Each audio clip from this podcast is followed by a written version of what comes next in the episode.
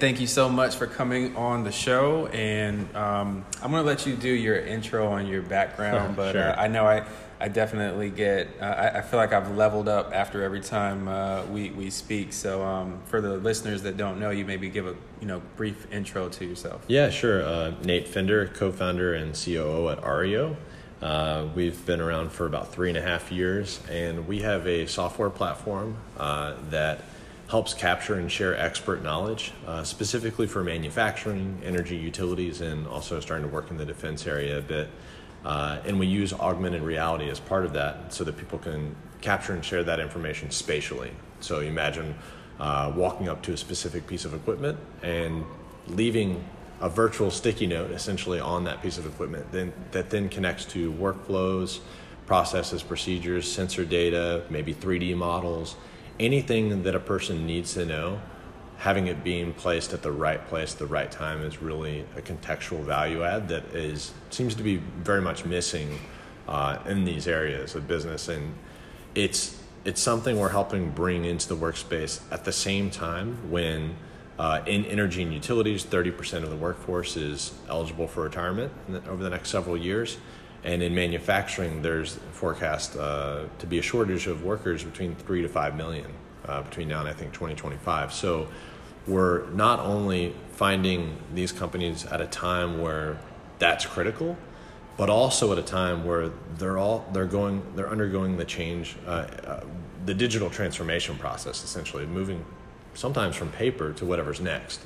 So we're, we're meeting them at that that spot in their journey, and and our hope is to help people do more things better, and not use technology as a as a divider. Uh, which is what I'm really passionate about. I think it's really exciting to see it enable people to do more things. Love that. And speaking of that passion, I'm gonna take you back because now, Okay, okay. now you're you, you know you're, you're flying you're flying high, and uh, you know you've got a lot of success. What was like your first memory, maybe with just the internet. Mm, with the know, internet, I I think I was in fourth grade, and my dad bought an IBM.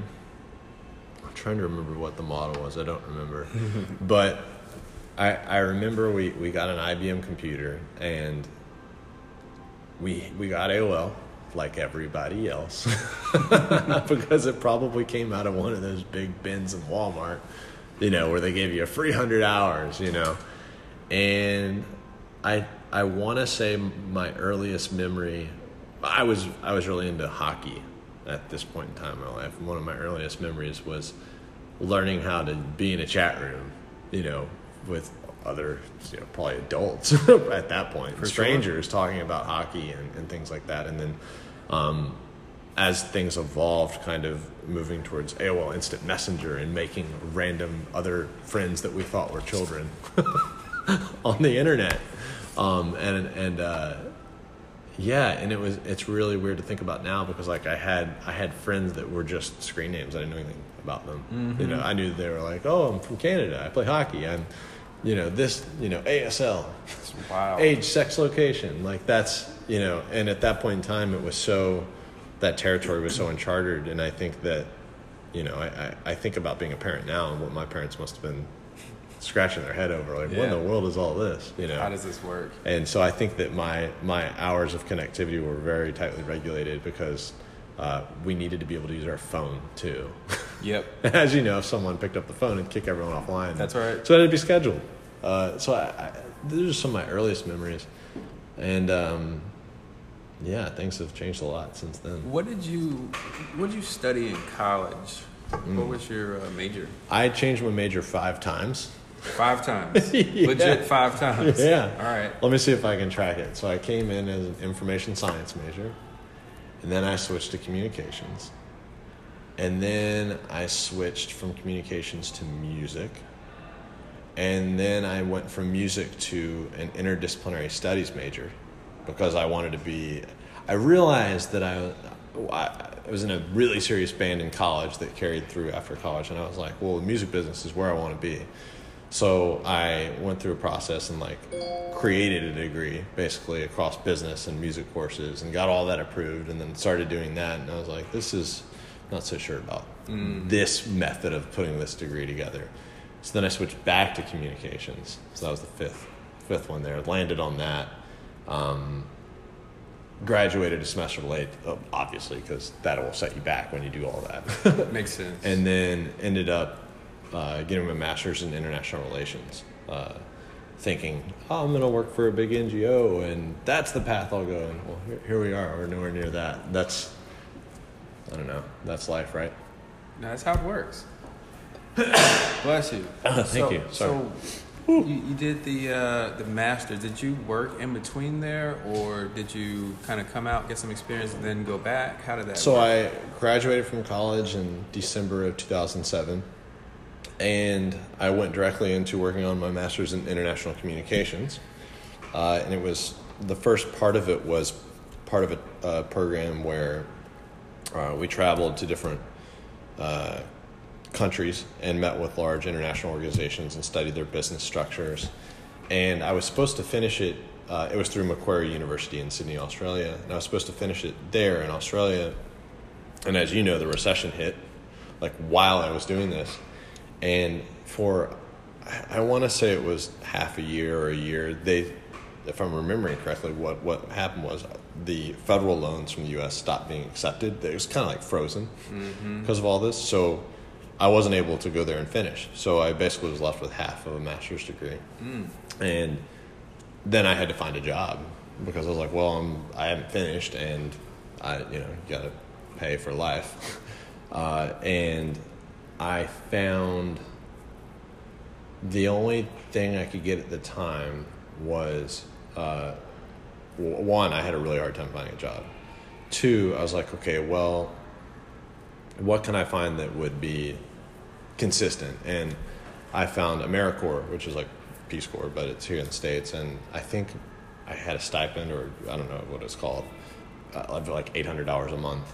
And so I worked, I did a contract with AmeriCorps um, and kind of started getting into the nonprofit area. And I thought that was really great. And I, I, I was all about the cause. And so I did, I worked in nonprofits for a handful of years thereafter.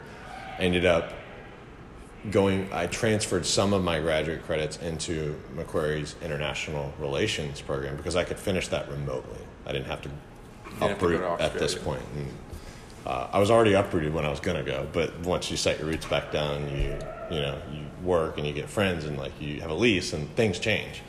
Uh, so then I transferred some of those credits into the international relations program, which I, I had come to find out. I was like, oh, a, a master's in international relations is very applicable.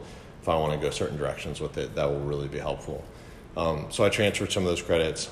I went to the Old Dominion Library, Old Dominion University Library, I and I, knowing they had a great international relations program, and I with that I knew they probably had really great books for those for that type of program in the library, and I found out there was like a limit on how many books I could check out, like as a as someone that doesn't go to university. I was like, well, how can I check out books from this library if I don't want to be in the library all the time? It turns out if you donate a certain amount of money, you can become what's called, I think at the time, a friend of the library. And then you ah. can check out up to, I think it was 15 books at a time because you donated to the library. So I donated, not, I mean, obviously at this point, I don't know a lot of money, but it was whatever the lowest threshold was to Yep. be able to donate to the library to become a friend of the library. And then I used the Old Dominion University's international relations library for all of like my, my books that I do research with, and I would either work there for another university or I would check out 15 my max amount of books and I'd take them home with me. And we turned our my now wife and I we turned our bedroom closet into my office in this one bedroom apartment we had and it was distraction free it got a little warm there's no ventilation but I needed like complete solitude and I was I think I did four graduate classes at a time on top of full-time work for a couple semesters to like finish it all because I just wanted to get it I wanted to be done with that part of my life and uh, I was able to do that. Um, I was working at Operation Smile at the time and then after that I, I started working uh, for a YouTube celebrity and that's where things moved from nonprofit to like more of a, a commercial creative environment and then I started working at agencies after that We gotta talk about the YouTube Yeah, celebrity. yeah. So talk about how did that come about and kind of how did you what, what did you learn? From Sure. that? So after after going the international relations route and being a nonprofit, uh, I I found that so I worked I worked at uh, a nonprofit in Newport News, Virginia called Soundscapes. It's an after school music program.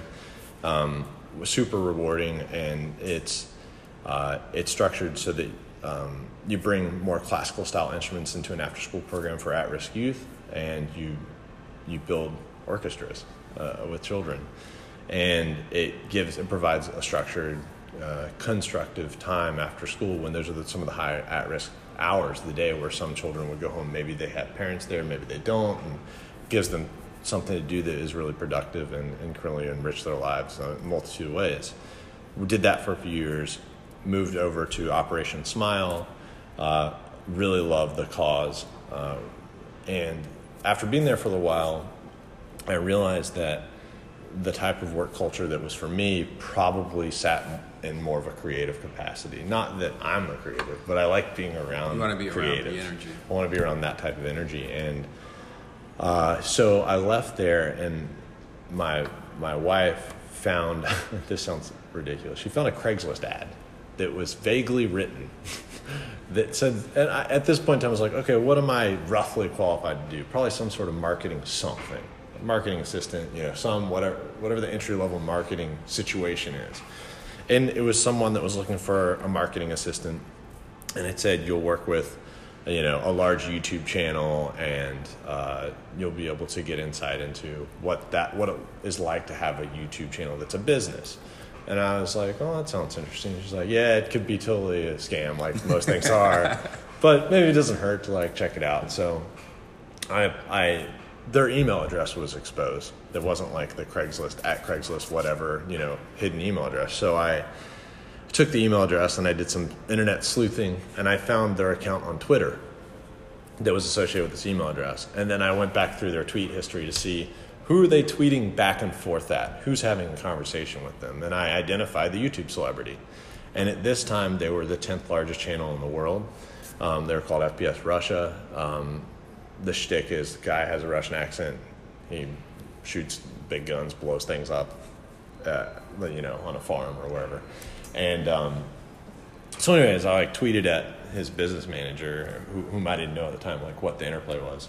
It's like, hey, I, I responded to your ad on Craigslist, and I sent you my resume. Uh, and they tweeted back to me, went pulled out my resume. We did a Skype interview, and then five days later, I was on a one-way ticket on a plane to Los Angeles. And then for the next year, I traveled around the United States, um, working with with that YouTube channel, and I got to learn a lot about big brand integration with YouTube videos and how to structure those types of videos, how to help with those types of business relationships. It was very interesting, and it, it opened up to me like, oh, I, I can develop a skill set maybe around something that is in a you know more creative capacity. So when I finished there, I I did a, about a year of that, and then uh, then I started looking more in Norfolk because this job was was only local, and that his business partner lived in the area briefly, and then they moved, and then I was working remote and flying, and it just it's a lot. so I started looking, you know, in this area of where where can I work, and uh, a friend of mine, uh, Noel, who, whom you might know, Oh, yeah. uh, he was like, "Hey, I." Do you want to go take a tour of Grow, which is this agency here that does world class work? Um, and I was I didn't really know much about this agency, and I was like, yeah, I'm- okay, let's go take a tour. That sounds fun. And he was like, I'll meet you. You know, I talked to someone that worked there at the time. Uh, we had this time, so morning of, I go to like get a tour of, of I guess just a tour of the office. I didn't even really know I was going at this point. I was like, yeah, it sounds like cool. Let's go check it out. I was, I'm in. Was. I'm in. Whatever. Sure, let's do it. So he goes, "Oh, I'm sick." He texts me, "But you should still go." I go, "Okay." So I went. I show up, and the person's like, "So who are you, and why are you here?" And I was like, "Well, I, I don't really know." And so they gave me a tour. They were really nice about it, and we started talking. And they're like, "So what do you, what do you do?" And I was like, "Well, I've been doing this, and now I'm kind of working, looking for my next situation." And uh, they, long story short, ended up getting a contract with them and worked there for what was going to be a month, turned into three months, and, and really got to know everybody over there. And I, and it was a project. It was a junior freelance interactive producer position. To me, I'd never done that. It was you know basically project managing and helping with that. Uh, wasn't the lead project manager, but it, it gave me the ability to learn a lot from what that process meant. What'd you learn? Oh my gosh. well, one, I was exposed to such a high standard of work that I had never seen anywhere. I was complete imposter syndrome, rightfully so, because I was not. I didn't think I was qualified to even be in the room. And when we say work, we're saying production of creative output, like Design, apps. yeah, yeah. So the project I was working on was with Google and Volkswagen, Mm-hmm. and it was an Android mobile app, and there was a, a web component to it, and I want to say there was 12 people on the team that was Yep. working on this or so and then there was you know uh, additional resources that would be pulled in as needed what i learned was that well one i, I felt like every time well I, what i observed was what i at the time thought was and, and have come to know is best practice like what it meant to do the right thing Mm-hmm. you know, from beginning to end, or you know, and, and there no corners being cut. Every time someone said they were going to take an action, they would. You could trust it would happen, and it would be done with such high integrity and thoughtfulness that there's no thinking, "Oh, I wonder how that'll be." Like, no, like it, it was just at such a high level. Like I'd never been in a working environment where literally that's the culture from everyone and it really like motivates you to really level up whatever it is you're doing to go well wow i haven't i should probably approach whatever i do in this way because clearly it's working It's you know to be to be in norfolk at, at this point in time which is 2013 and to to have built and realized a, uh, you know an agency that is operating at such a high level people should take note and say, well, how does that happen? And, and I think there's something going on inside there that's magic that really the magic is hard work Yep. and, and doing things to the best of your ability the right way and not And cutting talent. corners and talent and, and creating culture that attracts talent, retains talent, and, and breeds talent. Uh, and so I'll come back to that sentiment as we talk maybe about like where our company is now. But that was to me and, and still is. I kind of I, I refer. I don't know how they'd feel about me saying this, but I refer to it as like I call it the gold standard mm-hmm. in my life so far. What I've observed in all these different working place workplaces, I always go back to that's that's what I want to aim for Yep. culturally, work ethic wise, trust, you know, all of those things, how they contribute to the community, how they interplay with what Hampton Roads or 757 or whatever we're whatever we're calling it now uh, is. I think they're a pretty good example of what a lot of people should aim for in their own way. Obviously, you know, emulation is maybe the basis where you start, but you're your own entity. So, anyways, worked there, worked at forrent.com for a little while after that because I was only there for at Grow for a contract. Um, then I worked at Sway for a little while. And then I worked remotely for a marketing agency in Florida What for, you do with Sway? as a producer Yep. for a little while. And then worked as a, a marketing project manager for an agency in Florida for about a year. And then I worked at uh, Cinnova for a year and a half, year Same and seven months. Project? I was Management?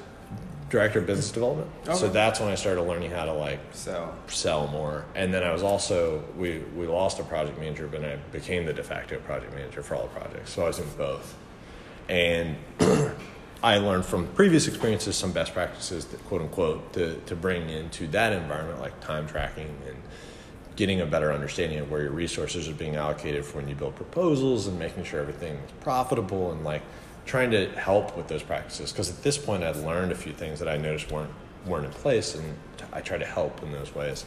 Um, and I think since then the business has been sold and it's under new ownership and I have no idea what's going on over there now. I uh, because people I worked with are have moved on and, and the agency environment a lot of people move around. Yep. You know, you see that a lot and it, I've I've realized that if you look at an agency like Grow and people aren't moving around a lot, it's like they must really like they're not bored. yeah. And I, you know, and I think that the agency and culture, at least from my experience, is people like the change of like these are the types of projects we do at this agency, or these are the type of projects we do here, and like Got to scratch that creative. yeah, yeah, exactly. And you fulfill that, and you go, well, I'm ready for a different kind of change. What's that look like? And so that's somewhat thematic, at least from what I've observed, and maybe that's changing. But Uh, so, I, I guess what leads us to where we are now mm-hmm. is I was at Cinnova. A friend of mine, Joe Weaver, that I went to college with, uh, worked at Huntington Ingalls, the shipbuilder, for about 14 years. And we kept in touch through, you know, after college. We were roommates for a little while. And he was using technology like augmented reality and virtual reality and doing a lot of testing with it. To, he was er, technical. Yeah, yeah, very technical, very early on in the infancy of like those being technologies you could probably use, like usable, not just it's a proof of concept. Maybe someday it'll work. Like actually being usable, and he was seeing that it it made a lot of sense, and uh, I think he was looking for a change, and I was looking for a change in that when you're in the agency environment, you you build things, and they typically have some sort of expiration date to them, either because it's part of a marketing campaign or advertising campaign, and it it's supposed to expire, or you help realize something for a client and you pass it off to them, and then slowly over time it degrades because the client doesn't know how to manage it in the way that you would. Yeah, it's just kind of the natural weathering of of a plant that you you you build and groom, and then the, slowly the plant dies when someone's not watering it enough. It's kind of how it feels when something goes out into the world, and it, and that's that's to be expected, I think. And um, I was tired. I was tired of that because a lot of work goes into something. You're like, oh, it's dying. You know, either either you know, but and and the reality is it might have died under your care too, but you don't know. Um, but I was really interested in building something that could be iterated on and made stronger over time and ha- could evolve and was under our under my care to some degree and working with the team to do that. So I was really interested in building a product and I didn't know what that was like. I'd never done it. Um, Joe didn't know what that was like. He'd never done it. but we were both really intrigued by this technology, augmented reality. And so he left and I left, and we uh, were lucky to uh, find an early partner with a government contractor in the region that had uh, work for us for about a year. And we assembled like a little tiger team around that, did that contract. And then after a year, of doing augmented reality and virtual reality work and, and like really thinking about it gave us it gave us time to think about what we wanted to build. Hadn't done anything yet. So then we finished that contract and then we embarked on our own. So that was two and a half years ago. So we had been a company for a year on paper but we hadn't really done much. Um, so then we, we embarked out on our own and we had we built a small team around it. So we were a team of five and the first piece of work was for for a company that wanted to do marketing using augmented reality. We still at this point didn't have product to sell. We were starting to build it, but it wasn't even at an MVP stage. It couldn't couldn't bring anyone value. Um, so we, you know, a couple members of our team would do the marketing business, and that would feed everyone so that we could build our early stage product. Um, and then we'd pick another piece of marketing work that would feed the whole group. And then that was kind of how we were chugging along to stay above water. Yeah, exactly. And um, and there were some early friends and family investors that helped early on that like help, I mean, the amount of investment helped administratively get things going, right? It wasn't like a ton of runway. It was it was enough to formalize a business, do the registered trademarks, you know, get the website up, you know, basic things. It was enough to be a business. Yeah. Um, so we we did that, uh, and then we got.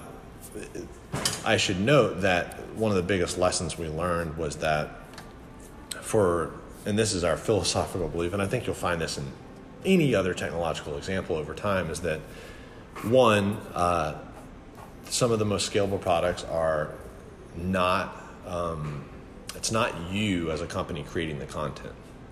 It's either content or data aggregation, or it's a tool set that other people use to create content. And two, it has to just work when you pick it up and use it. And three, you have to remove your developers from the from the equation.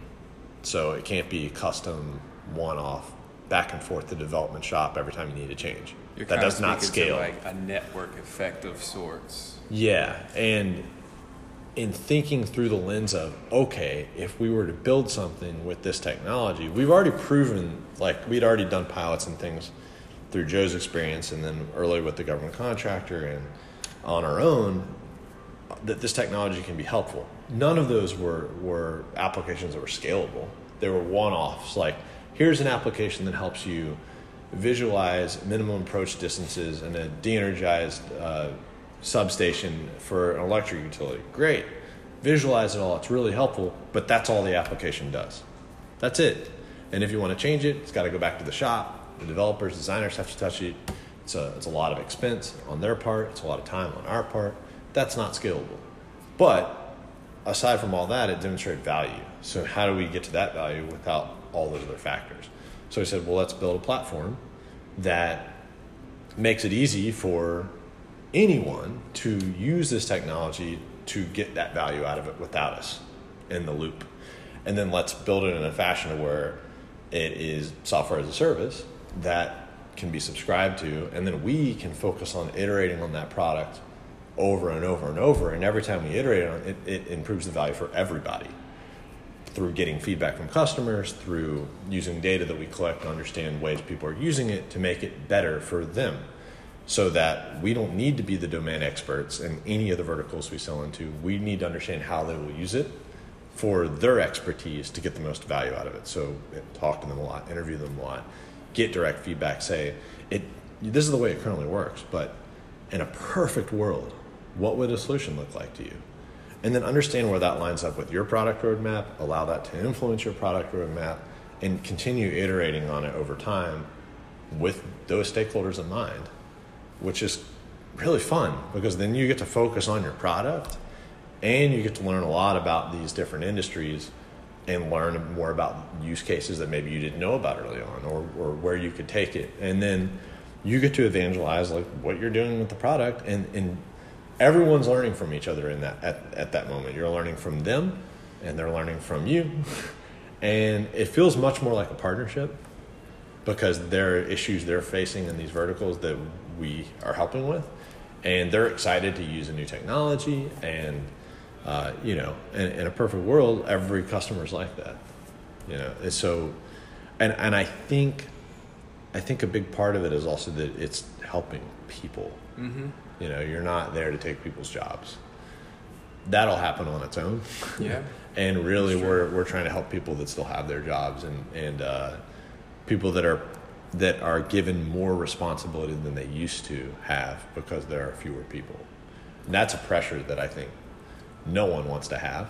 And so having a tool that can help you alleviate that pressure by having access to validated processes and procedures can help you build confidence in your position it, it's less likely that maybe you make a mistake or you make guesswork or you're embarrassed to ask questions because you're maybe newer and you're like, well, if I go ask, ask too many times, they're gonna think I don't know what I'm doing, but really I just want to be sure. If you have a tool that like helps explain all that, and it's like having an expert on your shoulder, you know, going around with you, uh, you can feel a little bit better about using it. And then if you ask a question, it, it hopefully is because like you know you want to be really sure and it's okay and there's a, there's a way to make video calls inside of the application and get expert uh, eyes on on your situation and they can place indicators into the field of view and um, the goal is to just create a positive feedback cycle.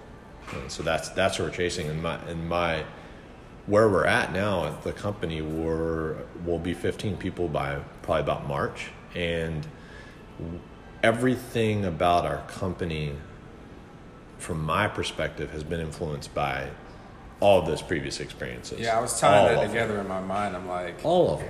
I, I knew a little bit about your background, but I didn't yeah. really realize the extent to like the experiences. But as you kind of articulate those experiences, yeah. I can see where, oh, well, that makes it and, and that's in yeah. hindsight, right? Like that's twenty twenty vision. Oh, but when you're living, when that, you're, living like, in it, where am I going? Yeah. It, it, felt like to me, I felt like I was in a car and my hand, my hands are on the wheel, but like. If you ever hit a bump in the road and like the car moves to the left or the right, even though your hands are on the wheel and you're you're steering it, but not really in that moment. Like I felt like I was doing that for a while. But even if you but but it was always moving forward. I apologize. Know. And even even when you think about the international relations, well, you guys are out of the country oh, going oh, yeah. to shows, yeah. and you're dealing with multinational organizations, yes. and that's that's a good experience to have to just that whole mindset. Even even the, the Australia thing, like just the you know the forces that are at play economically yes that can impact either business or and so on and so forth um, I, I wanted to ask you i want to ask you a bunch of stuff um, and i know you've got to get back to it so i'm not going to ask you too much but uh, maybe just talk about like um, so you're at 15-ish going into 15 people um, just kind of more of a philosophy question i guess. Sure. And, and we probably hit on it a bit. When you're you know a small team and you're starting out and it's just you guys and you know you're, you're doing the marketing projects type of stuff yeah. and that's kind of you know the thing that you're you're, you're sourcing to where you are now how does that change or, or do you come to the projects you have now with that same kind of like I don't want to say hunger but like you kind of come with that same mentality maybe around you know I'm I'm building something the product is the most important thing I'm customer centric. That's the most important thing. How does your mindset, I guess, shift? Because there's always that, uh, you know, that dilemma, if you will, with kind of like success and bigger clients of, okay, well, I've got more now, so I've got more responsibility. How do you think about? It? Do you still think about it like, you know, you're kind of like, you know, you're you're doing like something for, you know, like the government contract type sure. thing to start, or do you kind of do you switch a gear and now you're kind of like you're in a different space, so you, so, you, you do things differently. So I think that uh, what what I'm finding is that even though we're product centric and you know customer centric with the product, every time you interact with the new prospect that becomes a customer, it feels like a new project. In that their thoughts and ideas and um, potentially they're they're ramping up into using it feels kind of like like you would manage a project. In that, the way that you manage the relationship is very similar.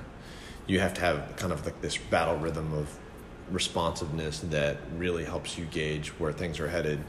Um, and typically, with not typically, I would say like 100% of the time thus far, when you're selling an enterprise, they're not going to just procure a software and just roll it out without testing it and validating it and making sure that it it really meets their needs and returns value. And so the first part of that process is some refer to it as a POC or proof of concept, some refer to it as a pilot or a trial or evaluation or whatever you want to call it. There's this period of time where they'll invest a certain amount of money into paying to deploy our software in an environment uh, for anywhere from 30 to all the way up to 120 days and that in and of itself is a project. They're, they're paying for access to our to our software for evaluation purposes, but there's interplay between us and, and the customer of, well, how do you define success in your business as you as we're applying the software to it? I mean, we have an idea because we know we know who we're selling to, but to hear it every time, there's nuance differences, and so we work together with them to stand up our software, stand up as in access it from the cloud. There's no like we're not installing it, right? Uh, but in, in educating them on best practices of, of our software, and it gives us direct insight into their problem statements in a, in a more nuanced way and understanding use cases. Um, and then it and then it goes from that that initial time period to all the way up to maybe 120 days, where the whole idea is that you, both parties are working towards successful outcome because on the other side of it if there is a successful outcome and you measure the you know you measure an impact that your your platform's having on their business the other side of it is the consideration of a large procurement where you'd go okay well we did this in a, a limited capacity for a set number of days but we extrapolate that into x number of locations in our business now the value proposition is significant in comparison to the small little sample size.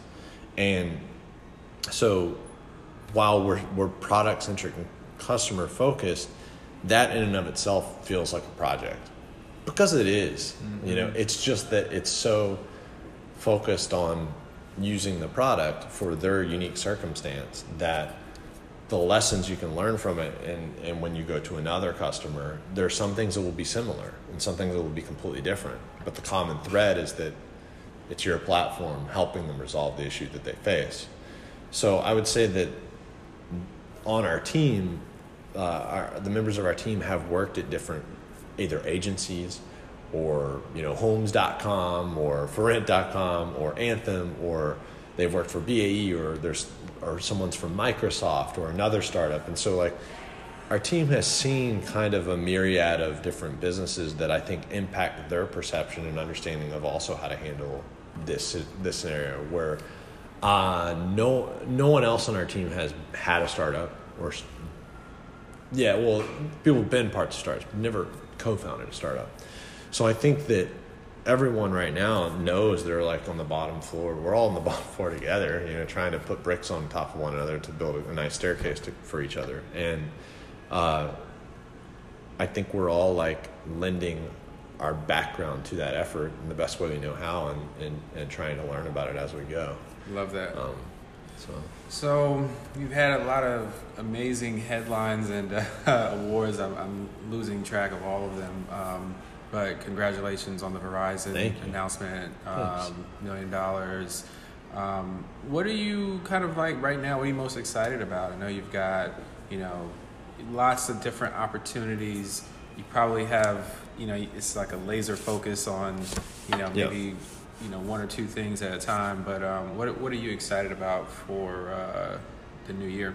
So I'm really I'm really excited about you know, when you, one, when you raise a seed round, two, when you are fortunate enough to get an award like this where they there's a, a capital injection component, and allows you to start to exercise some of your, your roadmap a little bit earlier than, than you thought. Um, so I'm excited about that. And what that means for us is we've been very technical, technically heavy on our team. I mean, 95% of it is, is technical, like software development design focused, um, and a very small percentage of that has been business development and, and pipeline development, prospects, and, and, things like that.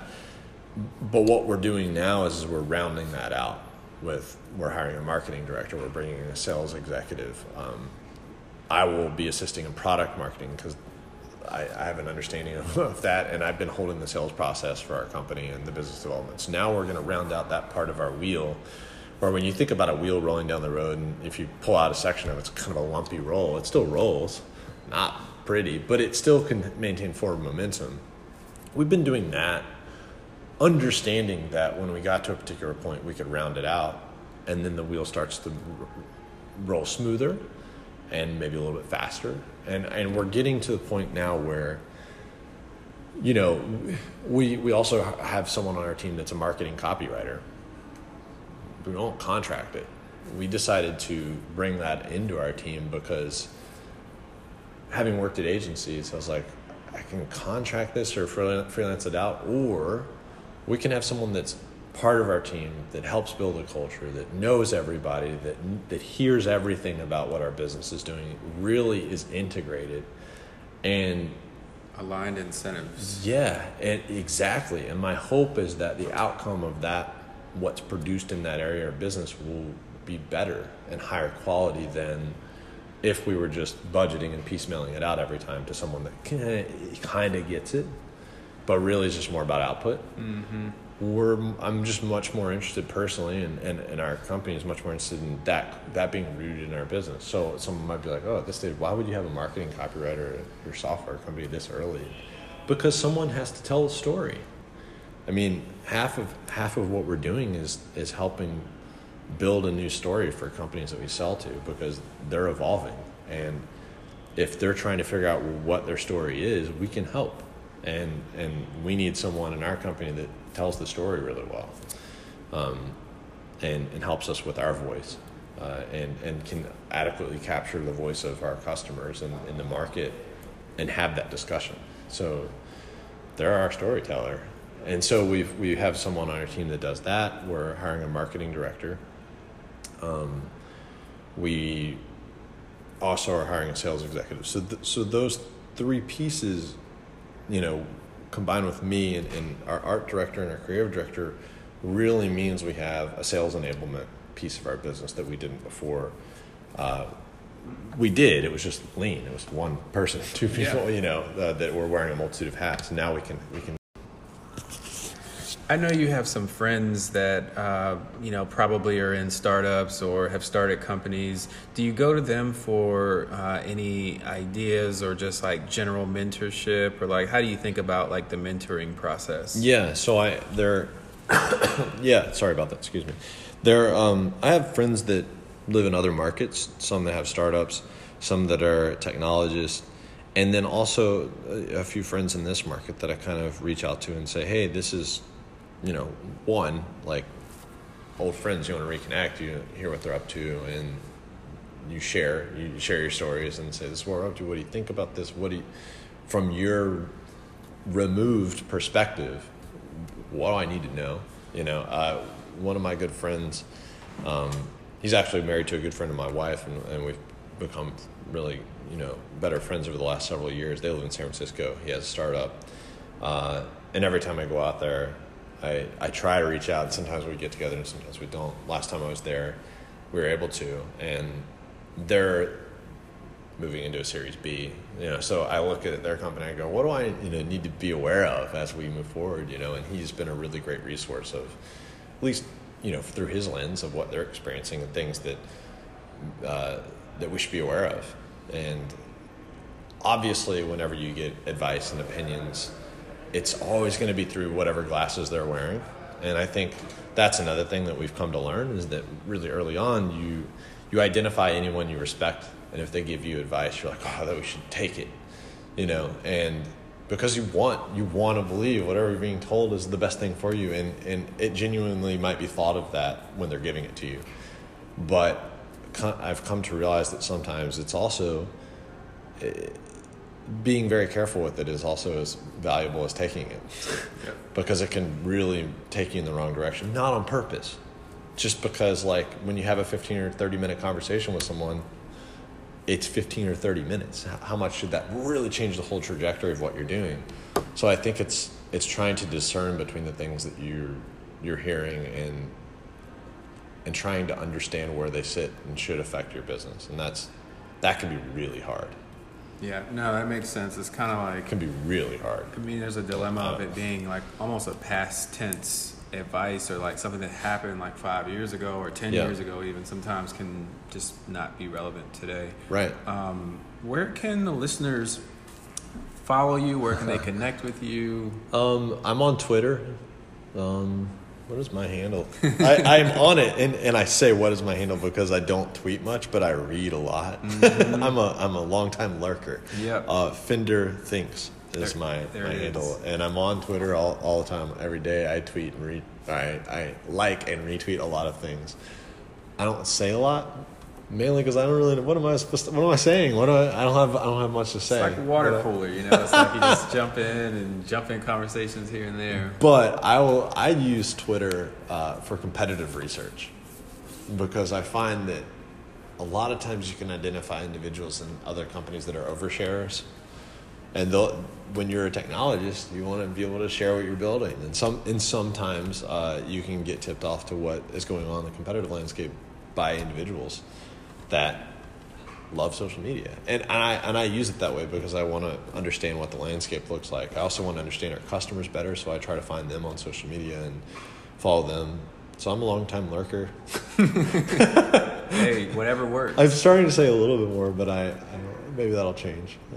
no, this has been great. Thank you so much for doing Thanks, this. Hamilton. I appreciate it.